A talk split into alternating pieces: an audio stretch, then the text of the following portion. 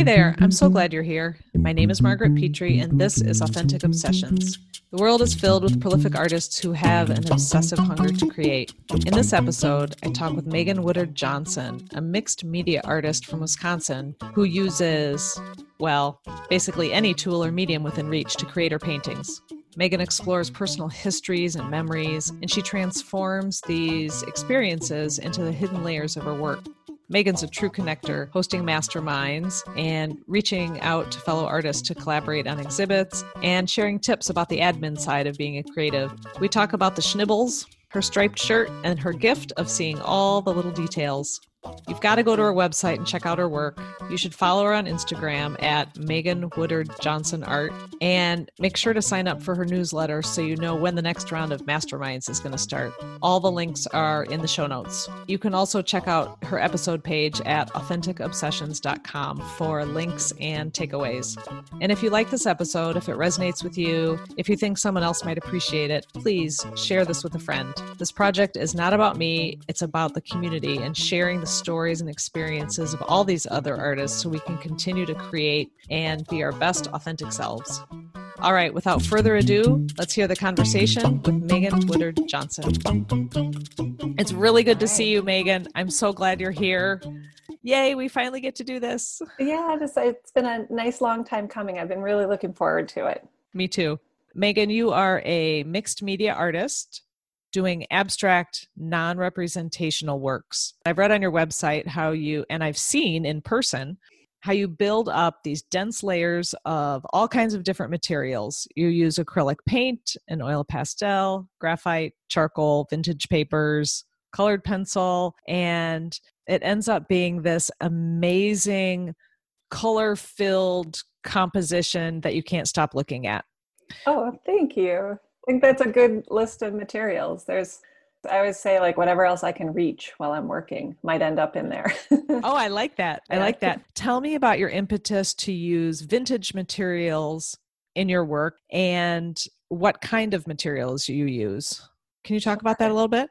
Yeah, I'd love to talk about that actually. That's one of those neat questions where I sort of was always drawn towards these certain types of materials, and I hadn't ever really thought about why or sort of specifics around it until I started showing my work more, and people started asking me that question. Since I use a lot of vintage paper materials, people tend to give me stuff, and I could tell right off the bat if it was stuff that I wanted or didn't want. That was sort of the road of how I articulated what I used, which initially always felt just sort of instinctual. I love vintage materials that for me fall into sort of a time frame of maybe like the 40s through maybe 60s.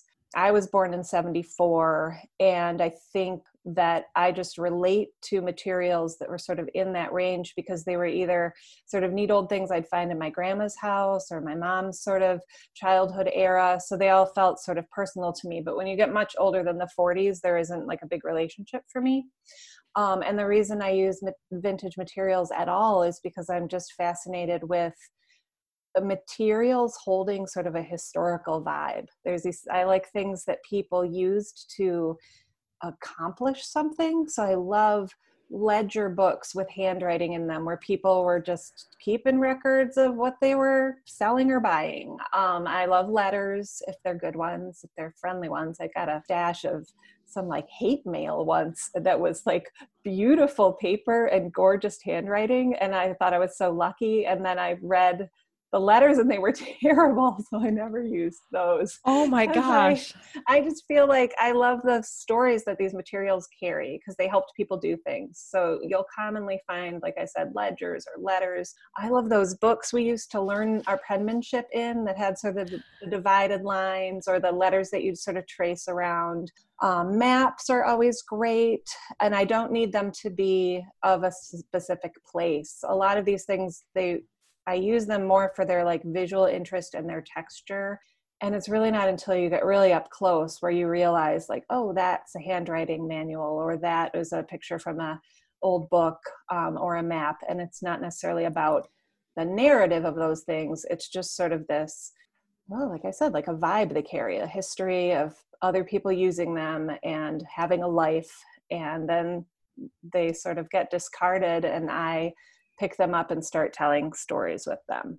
I love seeing, looking at one of your pieces and seeing a little snippet of something that I remember from my childhood. I know a mm-hmm. couple things come to mind. I was at exhibit of yours and I saw a little flashcard. I'm a little bit older oh, than yeah. you are. Oh, we no. still had flashcards in elementary school, oh, but I remember seeing the flashcard and there was something, there was like the strip, it's the edge of from a spiral binding. Yes. It's yep. like the schnibbles. the schnibbles is all that I can call it. It's the stuff that when you tear off a page from a spiral bound book, it's that edge with all the little holes and the torn tabs. That's it. That's mm-hmm. exactly it. Yeah. A schnibble. Who knew a that schnibble. was a word? And the thing that I really love, so I grab these things because they sort of resonate with me. And then, like I said, I use them as compositional elements. I'm not really building a specific narrative about schnibbles or about keeping ledger books or anything like that when people are sort of drawn to the work overall by its composition and its color and that kind of thing and they're drawn if they're drawn in close enough to start finding those details there's this neat thing that happens when we everybody seems to sort of get it with those schnibbles in that they recognize what it is and it flashes them to their own personal memories of those things. But everybody that walks by has a similar engagement with that material. I love those moments in your life when you think that you have this sort of just personal thing and then you meet somebody who also has a similar memory or sort of fondness for that thing. There's an immediate connection then that you have over a schnibble right right. Do you get people when you're at an art fair or you're at an exhibit or you're at an exhibit do people come up to you and tell you their reaction in person or can you just sort of see it in their eyes? You kind of see it. It's it's when yeah. they notice like oh wait that's a edge of a little golden book you know the sort of um oh yeah right. gold edging with the real specific uh, line work on it. Definitely people will recognize handwriting and it's yeah there's sort of this wonderment that comes across that's really fun. Yeah that's got to be really satisfying. It is and when people are looking at my work together with a friend there's ends up being a lot of like pointing things out and then you see them having that relationship together which is neat as well. Oh that's really cool. That's mm-hmm. a great conversation mm-hmm. that happens when people view your work. The other thing i'm interested in is talk about houses and how that shape figures into your work and where yeah. that came from so that the shape of a house is it's an image that i've used i think back since college. I went to school for graphic design and uh, fine art printmaking in West Virginia and a gorgeous sort of countryside area, not a lot unlike Wisconsin, honestly, but there was a lot of farmland and a lot of, you know, East Coast, there's even, you know, more history. And so a lot of these sort of old family plots that would have these little sheds that were kind of breaking down like wooden sheds or or just you would drive past houses that were sort of abandoned and i love that history of thinking like whoa somebody lived there and had a whole life and then they just left i wonder what happened or how long has that little rickety shed been standing there and is you know does anybody use it anymore so i started i started using those images sort of in a more narrative way and then they became symbolic for me just of like a holder of space and a holder of time for you, a holder of memories. So, all the way through sort of the arc of my building up my career, I was for a long time using this house image as well. And it's the same thing. It's all my interest is in memories and details and layered up experiences. And um, that house became a shape that sort of made sense for that for me. I no longer use it. It's honestly a theme that I explored in a narrative or the sort of art labels. Like the, I used an abstracted form of the house, but it was still representational up until about two years ago when I took all those same ideas about layers of experiences and memories and moments and personal history and made a shift to work still thinking about and entertaining all those ideas, but in a completely non representational way. So now my current work is all just based in color and composition, very abstract forms. But that house shape, it's still, for me, is a great metaphor for memory and place and time. How many pieces are you working on at one time? Oh boy. there's so many stages to my work because I I start with um, a layer of collage elements that are all just straight these sort of usable vintage papers. Um, they create basically a background on all of my paintings. It's almost like the priming stage. So there's mm-hmm. sort of that stage going on, and then I start adding color and marks and start building up composition in a really intuitive way. And so I might have you know several pieces that are just at a collage stage and then some are getting their first hits of color and then when i get to a piece that's had many layers of just really intuitive sort of um, free form color added i'll focus on one or two or maybe three at a time to build the final elements of the composition and bring them to completion so i try to always have like different stages in my back pocket because sometimes I'm not feeling super creative and the paint isn't flying, but I can sit there and listen to a podcast and lay down collage on a background. And then those are ready when I am ready to paint again. Sort of a roundabout question. I can fit three good sized paintings on my painting wall. I can fit multiple small pieces on, you know, other surfaces. So I try to have a lot going on at once. But when it really comes down to like the finalizing of a piece, I can almost always only concentrate on one at a time until it's done. I love that visual of how they're spread out in your studio mm-hmm. because before I had a studio or was an artist or you know entertained that idea mm-hmm. i always thought people just worked on one work at a time it never sure. occurred to me that you would work in a series or work on several but it makes so much sense especially with the way you layer all your pieces yeah that and, and depending on what kind of mood you're in what kind of mm-hmm. feeling you have how your physical body feels right your mental state is yeah that's all really cool. of those things plus deadlines have an impact on what i'm of course. I'm working on at a given time. But yeah now that i'm you know trying to make sure that i have different shows available and er, you know deadlines for shows and for different galleries and just for sale you know i'm trying to work constantly. But that's that's been a long time building up to that point of my career. Tell me about deadlines. Do you like them? I do. I do like them. They definitely sort of pull in my focus as they get closer and what I really like now, again, saying that I'm a full time working artist, is I want to see deadlines spread across my calendar over the course of a year. I want to know that I have things that I'm working towards, whether they're self imposed sort of goals or whether they're actual show dates or drop off dates. That's like a signal to me that I've got like a year worth of work coming up. When I have long spans of time without a specific deadline, I just try and keep working. The work drives itself at that point, too. Right. I want to go back. Was mm-hmm. art ever play for you when you were a child? Did you create? And when did it change? Mm, okay, I think this is such an interesting question because has almost never been a time when I wasn't making art. My earliest memories are of coloring and building stuff with clay. I was sort of unfettered by the confines of paper at certain points and would draw on walls. And my mom has a great story of, I think she just got fed up with that. Even though I'd, I'd never lacked for supplies, I was very lucky. But, you know, the wall is like a huge open canvas. And so I must have scribbled on the wall at some point. point, And then the punishment was removal of all drawing implements. Like literally, I remember being in a in my closet in my bedroom and looking for like a pencil, just a plain old pencil. And this is very dramatic, right? It probably was like a two day punishment. But then at one point, for we an were, artist, it sounds sort of like oh, abuse. torture. We were making chocolate chip cookies, I guess, and she let me eat a couple of chocolate chips. And I must have, I don't have any memory of this, but I must have scrolled away a couple chocolate chips and I used them to draw on my bedspread and I wrote my name, so I was not very smart, but I was like, gotta, gotta make a mark here. You can't, you can't hold it back. So I mean, wow, that's that like early stuff, you. right? Yeah. I remember, you know, the fresh box of crayons and you know all those sorts of things. Um, and I always was somebody that was making things. I just somehow I noticed this in one of my sons too. Like I just had an ability to make my hands.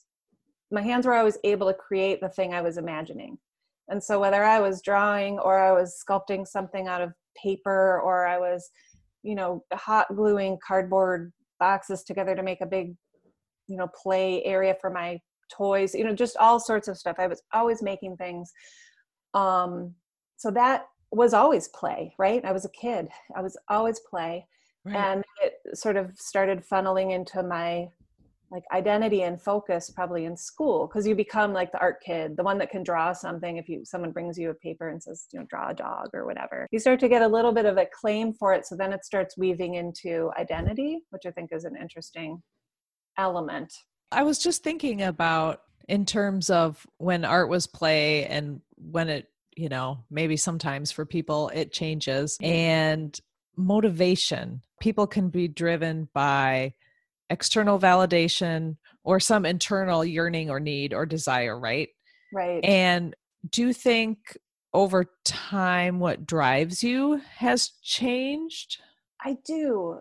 So an uh, example of that in my life would be as I said, I was always an art kid all through school. I was taking extra art classes or private lessons. I was in a great high school for art. And I went to college for graphic design and fine art printmaking. And that sort of probably was a point where there was this split because my major and what my focus was and where I was supposed to go, like looking for a job or whatever, was graphic design which I loved as an art form, but I hated doing because it was all computerized. Right, right, but right. My studio arts, especially printmaking, became like that was where I'd go and I'd lose, you know, eight hours in a day because I was just in the print lab. So there's like this difference between this thing that was still art, but was supposed to be like my career path was no fun but the play area where i was i couldn't think of any way that that would end up becoming like a future or a job or anything sustainable but it was all i wanted to do and there was a conflict there between like your goals as a person who's getting ready to go out on her own and wants to have, be able to feed herself versus this is where I love to be. I ended up giving up all of it for what ended up being about 10 years. I took a total sort of a left turn and took corporate jobs. I moved to Milwaukee, met my husband, we had kids. I was still a creative person, you know, but it came out probably in how we decorated our house or how I made my kids Halloween costumes and things like that, but I wasn't doing it for myself. And it was a therapist that identified that that was a big source of unhappiness for me. And so the sort of resurgence of art for me as an adult came 10 years after I graduated from college. And I had two young kids. And at that time, there was no goal outside of, I just want to make things again it grew pretty quickly though because i guess my drive to make things started to result in a lot of things.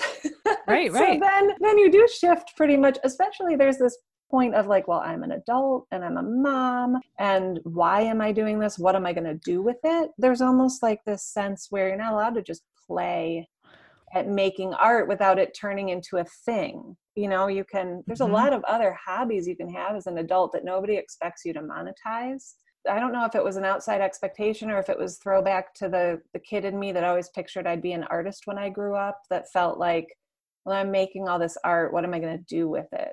As opposed be, to just making it for its yeah, own sake. Right making it for its own sake. And I think that there's a good like you have to find a balance there because it's clear to me that making art is what I'm meant to do and I'm unhappy when I don't do it it's also clear to me that art is really important in the world, and the people that are able to make it deserve to be able to make a living from the skill that they have and what they're putting out into the world. So there's this place where I think you can keep the magic in your practice and you're also allowed to say hey i want i want this to be worth something i want this to be valued it's going to have to be valued by the outside world if you're ever going to sell it or show it or you know get grants for it so that you can keep having a life that lets you make it. It's interesting you said something about when people notice that you're good at something there's an expectation that you make a living from it. And i've had several conversations with people in my adult life. Someone i know who's a woodworker he's very very good. And everyone's always saying why don't you quit your job and do this full time? He said because if i did it i wouldn't like it. Mm, it's a full real time. that's a dangerous yeah mm-hmm. and when something is a hobby and you derive just pure pleasure from it and there's no outside expectation and then you turn it into a paying gig a job something that has an external validation component to it it changes the way you think about it sometimes for some it people it really can yeah and there's a sweet spot there that I think people just have to find on their own and it's different for everybody, don't you think? I do. I do think it's different for everybody and I think that it takes work to find that spot and create sort of practices for yourself to be able to return to it. Sometimes my work just has to be a job. I mean, I have to sure. keep track of inventory and you know think of how I can market this and get it out into the world and all that kind of stuff. But there's, I think, for me to make this be able to be a career, which is my goal. That is what I want to have happen. I just need to identify all the aspects of this career. Like basically, I'm a self-employed you know entrepreneur whatever like i'm i'm a self-employed person making my own product if right. you really want to put it into sort of like very technical terms but the difference is is that every time i make a product i have to like find that zone and it has to be unique and it has to be real and authentic and i can't get there unless i figure out how to separate that part of my work from the sort of admin you know part of the work. And so there's everybody finds their own way i think to make that separation. Because if you get to the point where you're not able to tap into that pure just making the work because you love it and you have to then the work suffers and the whole thing sort of starts to fall down. Right. So how do you cultivate rest and play now that your life is filled with admin mm-hmm. and doing the work that you love and right. a family and a dog yeah. and uh, you know. It's yeah it's tricky. I've one of sort of the things i have to remember and my husband is the first one that said this to me and it's funny it wasn't even about making art but it's become like this mantra. I think we were like getting ready to host thanksgiving or something that can be sort of like highly stressed and there's a lot of moving parts and all that kind of stuff. And one of the things i still had to do was take a shower and i was like blah blah blah blah blah. And he goes look i can't take a shower for you you're the only one that can do that. it just made so much sense. And now it's become this sort of like, look, nobody else can make my art for me. So if I'm letting too much time go by where that's not the main focus, then I'm in trouble because my goals aren't going to be, you know, there. And it, you're right. Like I'm still a mom. My kids are both still at home. Now we're in this weird world of pandemic learning and figuring out all of that. It's bananas right now, but I feel really lucky because in the last five years, I've built a studio practice. I have a studio outside of the home. I have created a mindset that allows me to say, I'm an artist and this is my job. And that's another thing where I think we, we talked a little bit about when you take something that's your hobby, um, and then you start like it's okay if it's a hobby if it doesn't cost your family too much and it doesn't take too much time this is no longer a hobby. So it takes a lot of my time, and I have to get myself out of that hobby mindset and recognize that this is my job and nobody else can do it for me. So if I'm not claiming the space on the calendar to say, I'm going to the studio for four hours, then the work's not going to get done. And also, we know that I'm not happy. So there's sort of all these reasons that over the last many years I've identified and we've all decided are really important reasons to make sure that I'm still doing my job. And now I'm trying to make money, you know, in a reliable way, which is tricky as an artist. Um, but I'm trying to make some sort of consistent income that because my kids are getting ready to go to college and I need to be an earner in my family. yeah, you're rolling your eyes. It's true. It's I like know. It. It's a, it's overwhelming, but it's not impossible. But I think it's the work. I've done a lot of work. I've done training with you know creative entrepreneur coaches and I've done a lot of reading books that sort of 10 year break that I took from making art, the career path that I followed was in project management. And I'm really good at breaking down a big thing into small pieces and knowing sort of what order to approach them in. And then in the last five years, I've gotten, I think, pretty focused on paying attention to cultivating the creative side and making sure it's still thriving and interested and curious. And I definitely have like low periods where I'm like, what is any of this even about. And then I have other times when it's just like flying out of my hands. So I also sort of have to recognize that sometimes it ebbs and flows, and that's okay. Yeah. Just like in any job. Mm-hmm.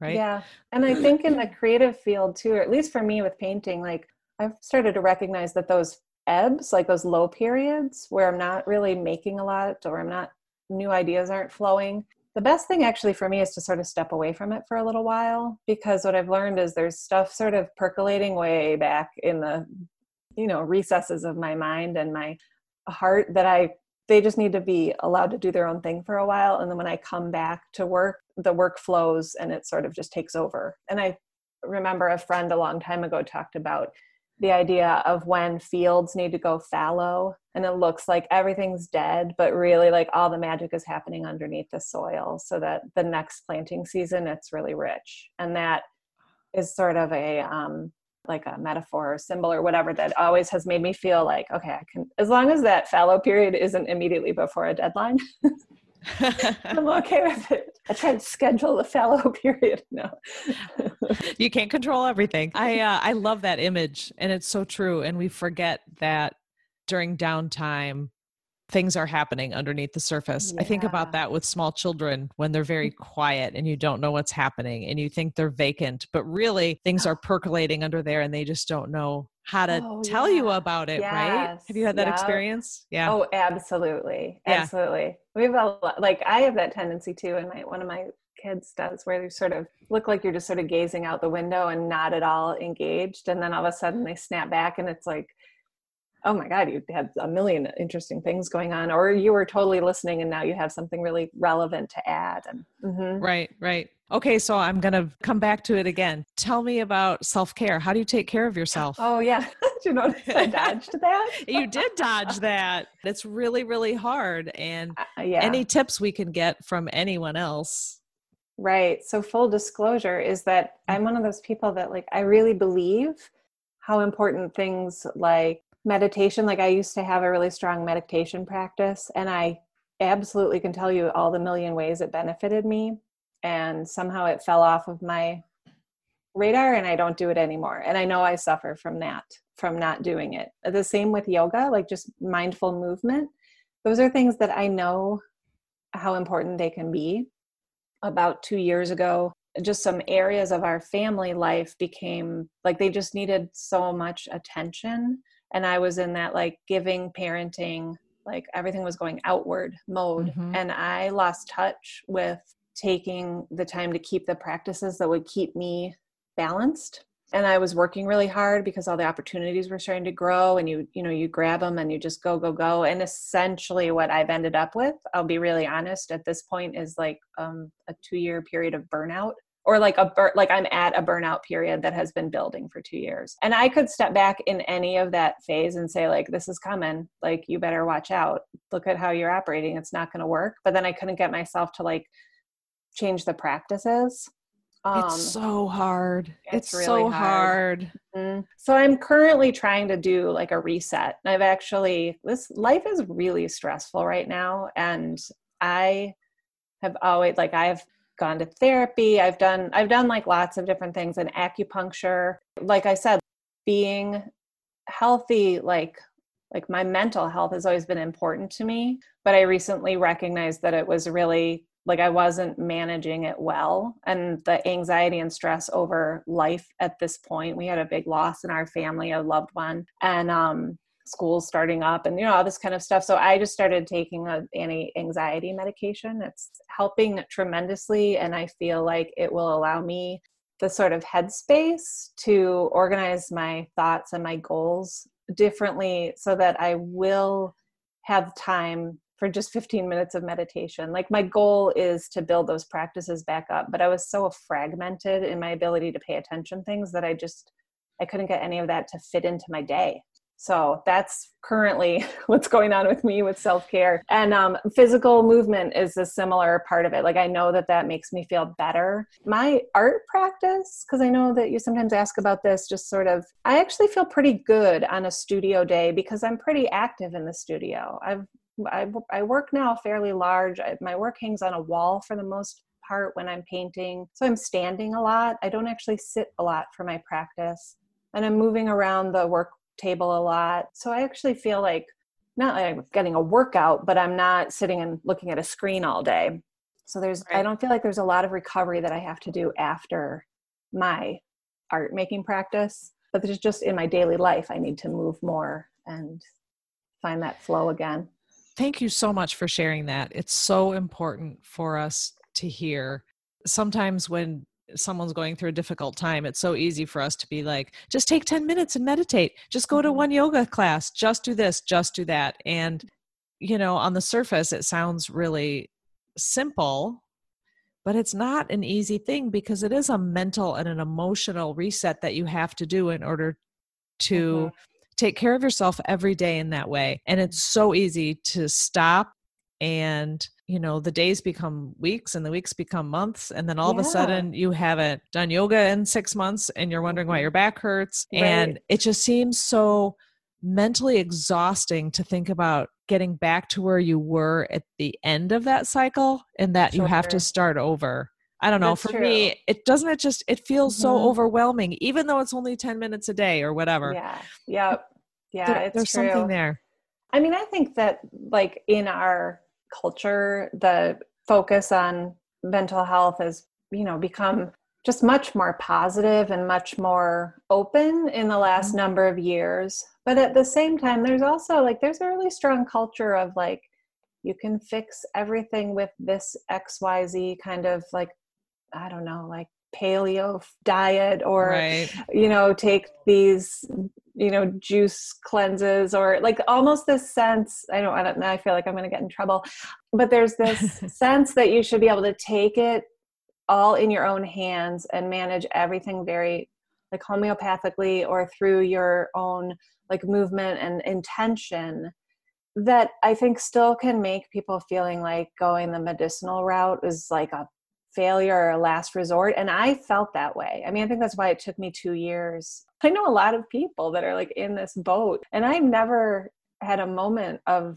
judgment or hesitation to support whatever path they took to sort of get it in line and for some reason something about my personality kept thinking like oh it'll be okay if i just need to get back to meditating and i'll be fine. It was a really freeing thing to finally sit there and say like dude you're not there's so many layers of this that you need to sort of like reset in a different way and then you can get back to those things because you love them not because you're trying to like i don't know fix whatever so I just had this flash to your paintings and how layered they are and how complex and how there's so much hidden underneath the surface. And like Yeah. people, we're just like that too, right? we're super layered We are just- super detailed and that's i love that about us yeah. but yeah it means that sometimes Yeah. different things work for different people or different time moments in your life and your history. I always had this idea of if you could take so this is like about a it could be about a person too but i always thought like if you could take the four square blocks that like my neighborhood is um, and we live in west bend wisconsin which is over a hundred years old. I don't know exactly like when we were founded.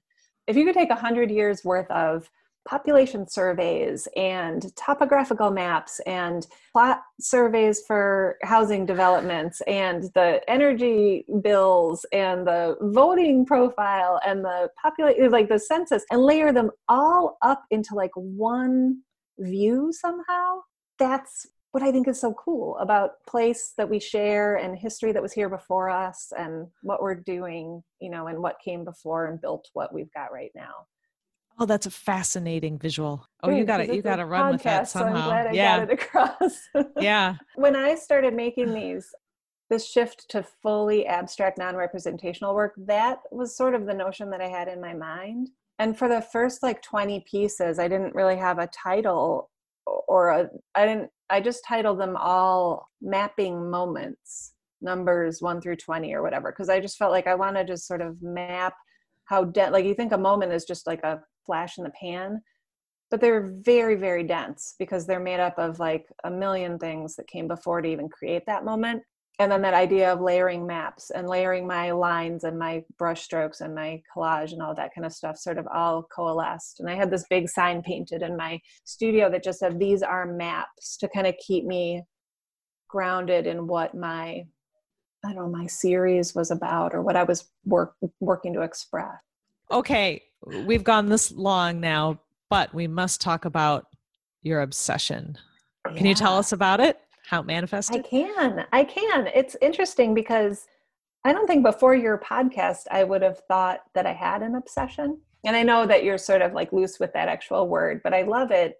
It took I forget who I was listening to that sort of helped me think like, wait a minute, I do have one. And also it was somebody in in a group that I lead pointing out like details are really important to me. And it sort of all clicked it for me. I love details. So I love all those details that you get from talking to somebody in depth instead of just like cocktail, you know, party conversation. I love really learning about a place. Uh, we're the kind of people that if we could vacation by spending a month in a little town in like France and like living there, that would be our preference as opposed to like, you know, 2 weeks to sightsee every, you know, every spot. And so then that comes down to just the details that are enmeshed in these old vintage previously used materials that I use and like when I tell stories in my head about, you know, I wonder what this person did, like they're super detailed. My family always laughs at like the level of my dreams or my level of imagination and how specific and detailed it gets. I'm much more interested in in minutia and details than in like sort of I can handle the big picture for sure, but I'm really drawn into small details. I hope that my work is engaging from like across the room, you know, that the composition sort of stands, you know, from afar. But my hope is that you get in real close and you see all the details. Like there's little scratches, there's tiny collage elements, there's layers where you can all of a sudden dis- discern that there's like seven different colors of paint underneath what you're, you know, finally seeing. And I love the depth that comes from that.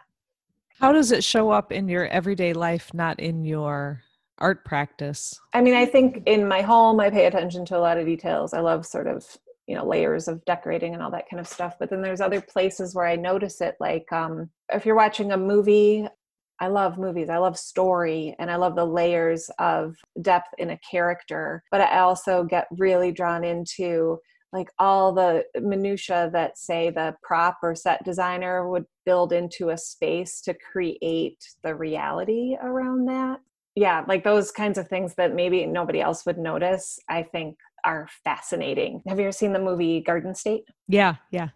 So i mean i love just about everything about that movie but there was one moment in particular where the characters were in like the home of one of the characters mother or something like that. And i mean she was a fantastic character and a little disheveled and a little kind of nutty but just really wonderful. And her home was similarly sort of disheveled and all the way to the details of like behind her in one scene in the kitchen the sort of plastic mini blinds that were pulled down in the kitchen window were sort of cockeyed you know like they hadn't been pulled down evenly and like oh, one sure. of the little plastic things was sort of bent so more sun was coming in and i just somebody decided that like somebody on that crew of that movie decided we got to make this represent how this woman would raise and lower a window shade real abruptly and it would be it would end up like this. And i just think i think that's brilliant.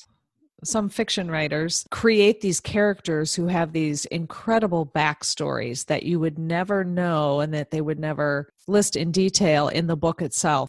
Yeah we build these worlds and yeah yeah yeah yeah. if you're really kind of paying attention to how the real world is nuanced that's going to you know inform how you know you decide to attach things to the fridge in the back of the scene of this minute of a movie you know right. and it's i just think all of that stuff is really i think all that kind of stuff just indicates how richly layered we are as people and our experiences are and then we start to overlap in places where we don't know i don't know if this fits in this part of the conversation but i used to think about how you know there was this time of day when I'd be making dinner and the kids were in the kitchen, or maybe we were all eating dinner or something like that. And you're just having this moment that is just it's you and your family and like what your child is deciding they're going to eat that night and who's going to do the dishes and everything like that. And it feels so insular. And then all of a sudden I'll like go a little bit wider and think like oh almost everybody on the street is having some sort of relatable experience and it could be relatable in the fact that they're struggling to figure out what to have for dinner, or they're missing somebody who should be sitting there at dinner, you know, but there's something that's like a thread that kind of connects what feels like these individual and separate moments or experiences. But then you've got a neighborhood of people or a town of people that are probably somewhat similarly situated. Let's talk about your studio space. You've said a little bit about it before. I'm really interested if there's something in your studio that you can't live without. Oh, yeah. Well, I'd like to say I can't live without my studio. I don't necessarily think that's true. Like, I think that um, I could make art anywhere and I would figure it out. But I am really lucky right now. Um, for the past two years, I've had a studio mate uh, in West Bend, and we share a space that used to be an apartment, like a second floor apartment over a business. When we first started looking for a studio, we pictured, you know, the big converted warehouse space that would be kind of nicely, interestingly gritty, and maybe there'd be other artists. And we just couldn't find anything like that happening in West Bend, which is where we live. And it was important to both of us to be close to our homes. She, my studio mate, still works full time as an art teacher. And I just wanted to be close because my kids were still young.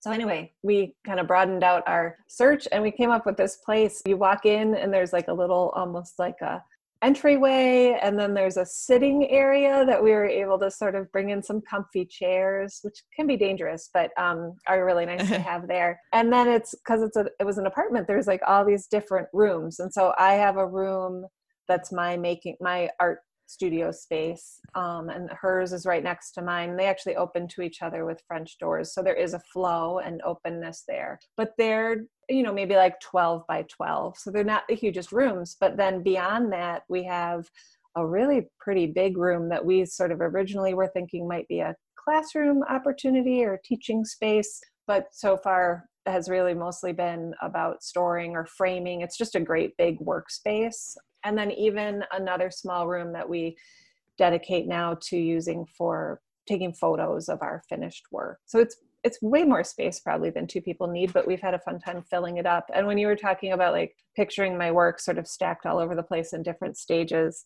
i just always have to throw out a thanks to deb my studio mate because she's so nice. I take up like the whole damn space. I have stuff every, and right now I'm getting ready for a big show, so there's stuff like everywhere. And she continues to say that it inspires her and she it makes her happy, and not that I'm crowding her out of every last inch. It would make me happy to walk in and see all of your artwork everywhere in different stages. It's beautiful. It's vibrant. It's gorgeous. It's thought provoking. Yeah, no, it's lovely. So, what's something that you can't live without?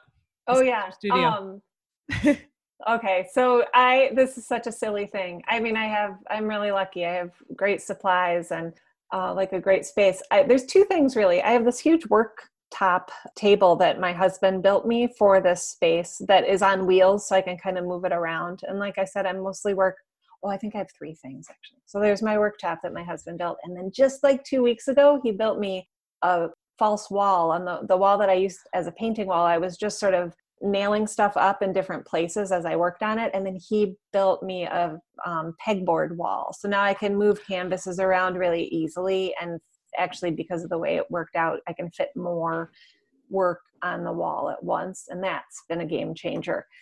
Then the best thing is this little oh i'm going to have to send you a link for it because i can't remember the name of it but it's like a it's like a metal crank that you can put your paint tubes through so it can squeeze out every last drop. Like you could also picture using it for a toothpaste tube. Sure, sure. Um, and I'm oh cool linking on the name, but I'll I'll send the link so you can okay. put it in the profile. It was maybe like seven dollars. I think I got it in my stocking one year, and I was more excited than anything else. It just makes me really happy. Oh, that's going to be great. People are going to love that. Dude, I love the like simple machines. When we did the simple mm-hmm. machines unit in science as kids, and they're just like really basic. This is just like two gears and a little crank, and it squeezes out the the paint.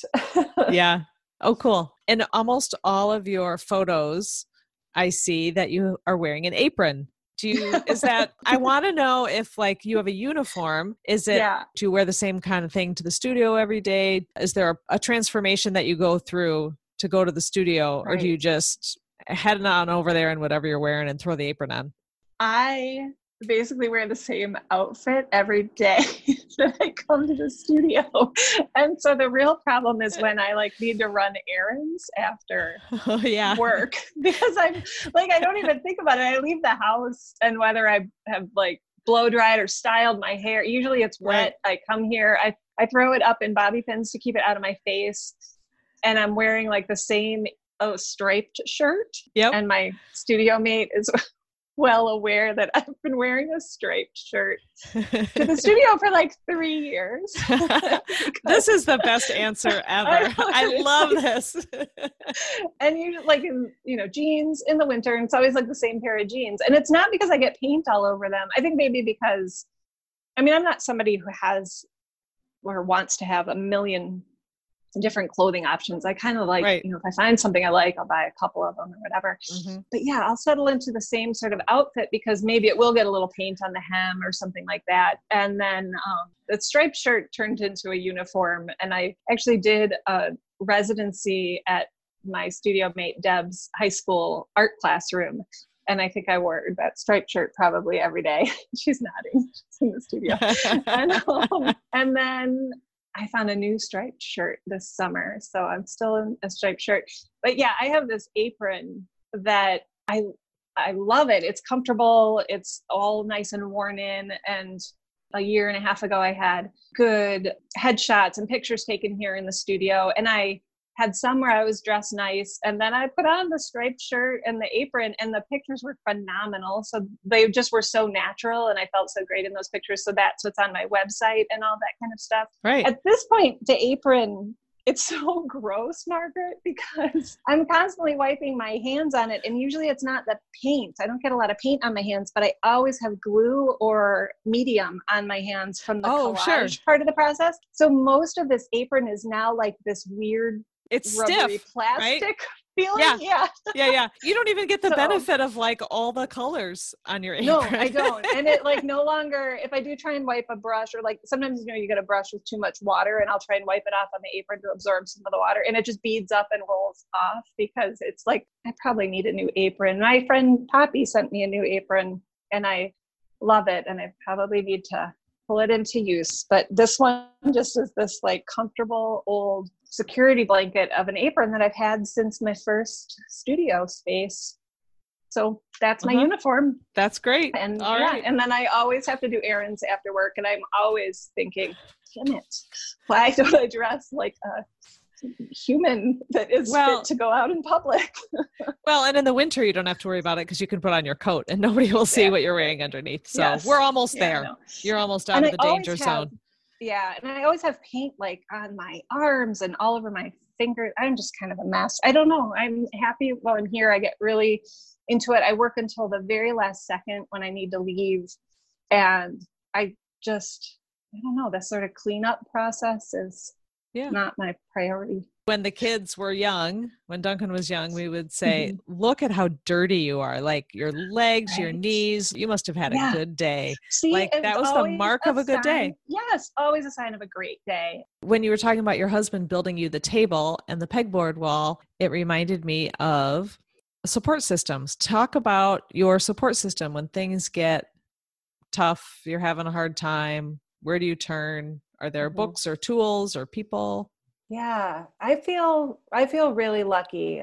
You know, I moved out here after art school and had nothing because I went into corporate world and I didn't really find artists because I wasn't really making anything. So I feel like I've sort of built a support network for myself in the last 10 years that's been incredible. And I will mention again, um, my husband has been amazingly supportive in just sort of emotional ways and then literal ways. When I first decided with my therapist when my kids were little that I needed to start making art again, I don't think a weekend had passed before he helped me clear out an area of our basement and paint the walls so they were white and not dingy and set up tables. So he, you know, was all about it right away. About five years ago, I had sort of taken a little 18 month break from making art to do a part time job just to get out and be with people and I was doing event planning for a museum. And that had to end because it needed a full time person. And at, right at the same time, I had a friend who had rented a studio space here in town and had a room that she wanted to sublet to me. So that was amazing because she just sort of said, Hey, I think you should start painting again and you should set up a studio with me here and it will be cheap and this and that. And but it was my husband that when I went home and said,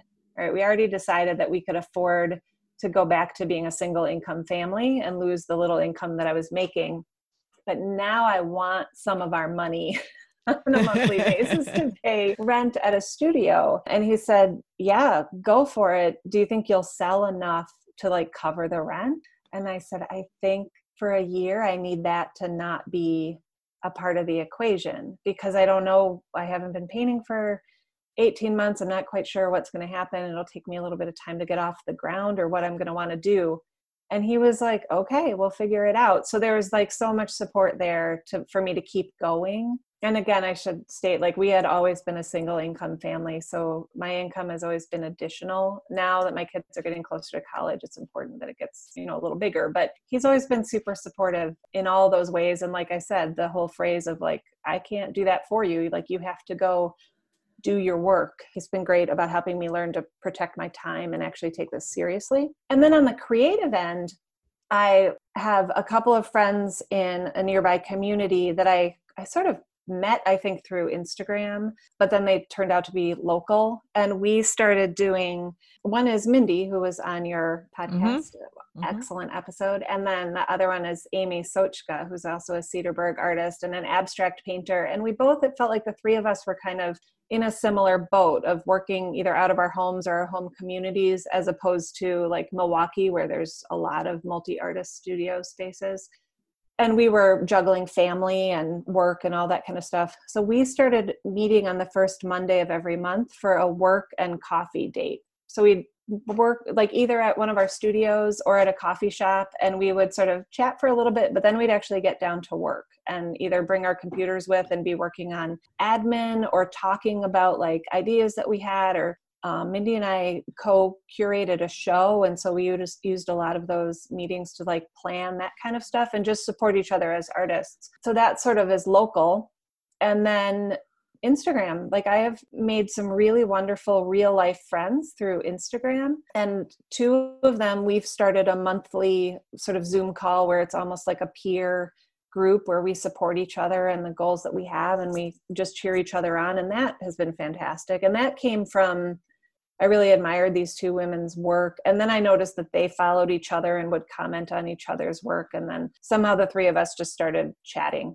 and then we started zooming and now we want to do shows together and you know like they become really fast good friends so those are sort of my own support networks that are really important to help me keep moving forward the more people I talk to about social media, it's so interesting that there's all this press about how social media, you know, is killing our kids and it's terrible and we're on our phones all the time. But for artists in particular, I feel like it's such a supportive community. And I have met amazing people through Instagram that I never, ever, ever would have met in yep. any other way. And yeah. it's just such a clean, simple platform mm-hmm. that I'm really grateful for it. But it can get out of hand, so you have to be kind of careful it with can. it, I guess. It's another one where you have to like know yourself and watch right. what's happening because I definitely have times when I just I like this weird sensation where I'll scroll, you know, in the morning and I follow artists that I admire, I love their work and so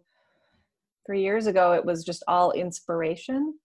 And it's not that I'm not still inspired by their work, but i get to this weird point where it's like the creative part of my brain gets tricked into thinking it's already done something and it's like i'm good for the day. I already was creative but i actually wasn't. I was just consuming other people's creativity. Um, oh. um, so the same probably part of me that makes it hard for me to jump back into yoga or meditation or whatever like i'm bad at I'm, i have a hard time breaking habits and i for sure have a habit around scrolling too much on instagram and i can feel this you know just sort of this blah kind of feeling after too much consumption and then i have to kind of work hard to get myself back into my own creative headspace. Very self-aware of you to notice that to begin with i mean right just, right? you know two years later i'm still trying to break the habit. Yeah well it's the first step. Exactly. acknowledge the problem right? Right. So talk to me a little bit more about building community. I am so grateful for to you for introducing me to so many people I've had on the show already. Mm-hmm. I feel like you are a common thread and a huge connector. I know that you have started a mastermind group and you've been through a couple of those. Talk a little bit about how you build a larger community sure. with all these artists. Well, I think the sort of real reward of reaching out like one on one to a couple of artists and finding them so like immediately accommodating uh, for like a phone call or a, a chat to sort of do almost what like in person i would say do a studio visit right? That i started thinking more let's see well two things happened. A couple of years ago i did a couple of really big online courses. One was for creative entrepreneurs and one was a you know sort of painting abstract course. At the time i looked at them as being at a point in my career where I needed to invest so I could grow. So I thought, well, hey, if I was in a corporation at this stage in my career, somebody would be paying for me to go to a conference to learn more. That's me. I got to pay for, I got to find that stuff and I'm to pay for it. And I learned a ton from those in terms of like the content that they were sharing. But I also learned that being in a really large online group was a bad fit for me. It was sort of too anonymous. And what I was really craving was some actual time with maybe like five to 10 people sharing the screen and sharing an hour where everybody got to talk and every you got to hear everybody's point of view instead of just the speaker's point of view and so i mean i'm not entirely sure how all this evolved but i heard of the idea of masterminds and how artists could use them and that's really just like a small group committed to meeting on a regular basis to sort of touch on topics that are relevant to each of the members, like in each call. I started picturing how that would be really fun. And I talked to another friend who ran runs a membership group, and we kind of she helped me sort out like what I was really aiming for. And then I on Instagram and just on stories one time, I just said, I'm thinking about starting an artist mastermind group. You know, DM me if you're interested. And within like that afternoon I had like 12 people saying, I'm totally interested. And I oh, thought, yeah, cool. Oh, I guess I better figure out what this actually is. Like I have to, now I have to invent it. And, um, you know, I researched all sorts of stuff and I had had these experiences of being a, a member in different size groups. But yeah, pretty quickly I kind of formed this concept around having five to six artist members plus me I act as the facilitator. So I'm not sitting there really as a teacher or um, a workshop leader, but I try and bring together artists that are at similar stages of their career. And we meet twice a month. And the topics that we discuss each time are determined by the members like three days before the meeting. So it's really like what's on people's minds at that moment and I just structure the meetings so that we can talk about two to three topics and that everybody gets a turn to sort of weigh in with what they have to offer or what they're trying to learn about this topic. Um, and so that that's just sort of a, a format that I really love. I've been in real life small group discussion groups, and I just love being able to really get to know the people and hear all their different perspectives. It's really fun because people tend to join saying, I don't really know that I'll have a lot to offer. And every call they have something really that's very relevant to say. And that is a fun thing to watch people sort of get to the point where they're like, oh, I I do know this stuff. And then also I've learned all this other stuff and I, you end up with like a cache of knowledge from it, like a big hive mind that's real focused. I love how you started this. By accident? No. yes. No, seriously. I think you yeah. did the exact right thing. You asked people what they wanted before you created it. And so often people oh, create a course, a thing, a group, and then they wonder why no one joins in because they haven't asked what the mm. need is out there in the community. So oh, I have read point. this several times and heard this okay. on other podcasts that you need to ask your audience what they need 1st mm-hmm. before you create it. You can always sure. create it right once you figure that out. So you did you did just the right thing yeah. without knowing well, it. I think but there's also and you i think you hear this a lot too i basically created something that i was looking for. Yes yes you know, like i exactly. thought i was going to find it in these big programs and i thought i was going to find it in this other way but i was like this is none of these are quite right. I guess i'm going to make what's you know what's right for me. Yeah it seems to it seems to be working really well. I'm now in the second round of them. They run for six months and this time i'm running two different groups. So that and that's about the max that i feel like i can manage. A lot of these things all of a sudden you get really excited and you're like how can i scale this up? The whole point of this is that i didn't want it scaled. I wanted it small and intimate. Right it becomes I'm, something different then. Mm-hmm, yeah exactly it does it does. And it and it serves a different purpose and that's fine. But so far it seems like i've been able to somehow find people that are looking for what this is doing. And so far so good yeah, Yeah, have to keep cool. doing them. Yeah, no, you should. I know several Mhm. people who've been in it and have talked about it as such a wonderful thing. Oh, Wasn't Jess. Sang in one of yours? Yeah, she was. Yeah. She was in my first one. Oh, and then that sort of loops me back to like the groups that I put together when when you joined. I was just about to launch my second series of mastermind groups and start taking registrations when the pandemic really hit in the US and people were starting to get shut down, city orders, just the whole landscape shifted, right?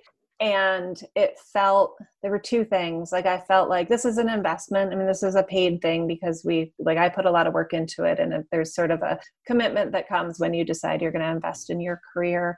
And i thought i don't know things are shaky right now for people. I don't want to sort of get them to sign up for something that ends up being a bad fit financially. And i also like in the first couple of weeks of all of the intake of news about covid I was, my brain was super not functioning. I mean, I had a day where I started to make a peanut butter and jelly sandwich. So, like a whopping three ingredients, like two steps. and I like got distracted by something. And an hour and a half later, wandered back into the kitchen and there was half of my, like the sandwich was still only half made. Like, I thought, I cannot serve as a facilitator of a sandwich. I am not going to run a real group right now. well, you are very So- self-aware. well, yeah, I was like, I can't ask people to like sign up with me if I can't even get to this level of organization. But I also knew that I really needed to be in touch with artists as this thing was rolling across our new landscape. So yeah, so I that one I sort of just threw together like weekly artist chats, um, and it was what like maybe eight or ten people. Abby was in one, Yep. which yeah. And that was so fun. It just felt so supportive to once a week be like, "How's everybody doing?" And like, it was great. yeah, I looked forward to that every week. And I didn't fun. think I would have much to say. I wasn't making a lot of Mm-hmm. art at the time and but just to connect with other like-minded souls, I think is Right. just so important. Yep. So, is there a non-artistic endeavor on your bucket list? Oh wow. Mhm. Threw you for a loop on that one. Yeah, you sure did. You can give me any time to prepare that. I mean, I think. Well, I think travel. You know, like uh, we would, we just would really love to be able to get out there, but there's that. There's all these components that make it a little tricky. You know, my kids are still in the house, so the idea of going and renting a place for a month is you know, logistically a little tricky. But down the road, like Mhm. absolutely, I would like to experience new places, whether they're in the states or in other countries or whatever. I would like to experience new places and the way that people live in them. But yeah, there we go. That's a good bucket list. I'm sure there's other ones. I love that. That's on mine too. Are you ready for your rapid fire questions? I am. Yes. Okay. First one. Music, podcast, audiobook or silence? Okay. This one, all of the above, but in different uses. So, Okay. um, when I'm in paint mode, like I talked about all the different sort of layers of my process, when I'm really painting and really just letting color flow in that very intuitive state, it has to be music. But when I'm in the first stage of layering collage to create the background, um, a podcast or an audiobook will work. I like just talk and content and I like learning things and and sometimes I just when I'm on that deadline mode, I have to listen to something that doesn't need a lot of engagement but has like a steady energy. So Harry Potter audiobooks, which again I think Mindy mentioned and she introduced me to. I've always been a Harry Potter fan, but I've listened to the Harry Potter series on Audible like 700 times by now and it can just like it's like this calming weird thing where like if i have to frame and wire and package like 10 paintings i can just plow through them with that like really familiar rerun of a story going through through in my head and Boy, that that narrator must be really good too. oh he's fantastic Right? Oh he's great so yeah it's Okay. like and it is it's sort of this quality of a rerun like you know when you're like "Hmm, i don't know what to watch i'll just throw this on and actually sometimes when i'm at the very final stages of a painting and it's just the last few little tiny marks that are needed those come to me best in silence it's almost like i've Mhm. shut everything down and i'm actually getting ready to clean up and leave and all of a sudden a new burst of focus will come when there's nothing else playing Great. What is your comfort food? carbs. I really, and I just am sort of identifying the potential gluten intolerance. And so that's a little, makes me a little bit sad.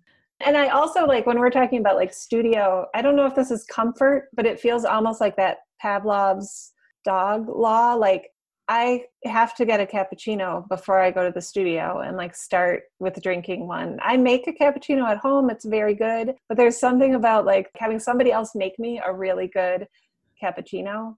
The other day I went to the studio and I was super aimless for like 45 minutes because I didn't have one. And I was like, well, this is ridiculous. You just need to be able to work without that. but it's super apparently really part of my process. Oh, that's funny. Okay. Describe your favorite outdoor spot. Whenever this kind of a question comes up everywhere, I feel like the answer should be there's two sort of sides of me. I absolutely love being in a lake, like a freshwater lake, especially a Wisconsin lake, like one of those nice small ones where you hardly there's hardly any houses around it and you're just like being in a lake is one of the most restorative moments for me and I didn't actually get in any this summer, which might be speaking back to sort of my imbalance is that I didn't do that and I need that um, and I love it. So that's like a real sort of, you know, sort of that submersive experience in a lake is really big for me. But then I also, I love cities and towns and places where people live and where people have built things and the sort of layer, all those layers of sort of human activity is like super exciting to me. So I, you know, I like to hike and I like to do, do all that kind of stuff. But I really, if I have a free day, I'll go towards Milwaukee. I won't go towards the hiking trails. What would you do with a financial windfall? We are at a point where both of our kids are college bound. And so the first thing you think, like, if I win the lottery, I'd be able to pay for my kids to go to college and and there's still money left of, over assume that right yeah that's I'm, I'm assuming a pretty big windfall yeah, yeah it would be back to that travel experience and back to that being places with a length of time and sort of a depth of experience where we can just sort of you know like figure out where the real people eat and go grocery shopping in the market and you know just mm-hmm. have a little slice of life in a different place. So as many opportunities as we would have as i would have to do that i would take. Megan thank you so much. I can't tell you enough how happy i am that you're oh, here and thank you the influence that you've had on my life and my artist community. I really, really appreciate it. And don't ever stop building those communities and doing those Aww. masterminds because I know that you're making a lot of people really happy and engaged and feeling like they're not alone and that they're seen and oh heard by someone. Thank so you. I think oh, that's, that's what we all like, want. That's just the nicest thing. Thank you so much. Yeah, that's awesome. I'm so glad to have been here. I'm really excited that you're doing this. I'm just, I'm amazed at how quickly you got it off the ground. This almost, or maybe I don't know what all the backstory was, but it feels almost like the mastermind thing where it's like, you said you were going to do it and all of a sudden what is this like episode i don't know 12 or something? It's crazy. Well done. I love the dialogue that you that you sort of grow in these conversations. It's really it's really special and it's unique in the creative podcast land. So please keep finding thank more you. people. thank you. I will Bum, bum.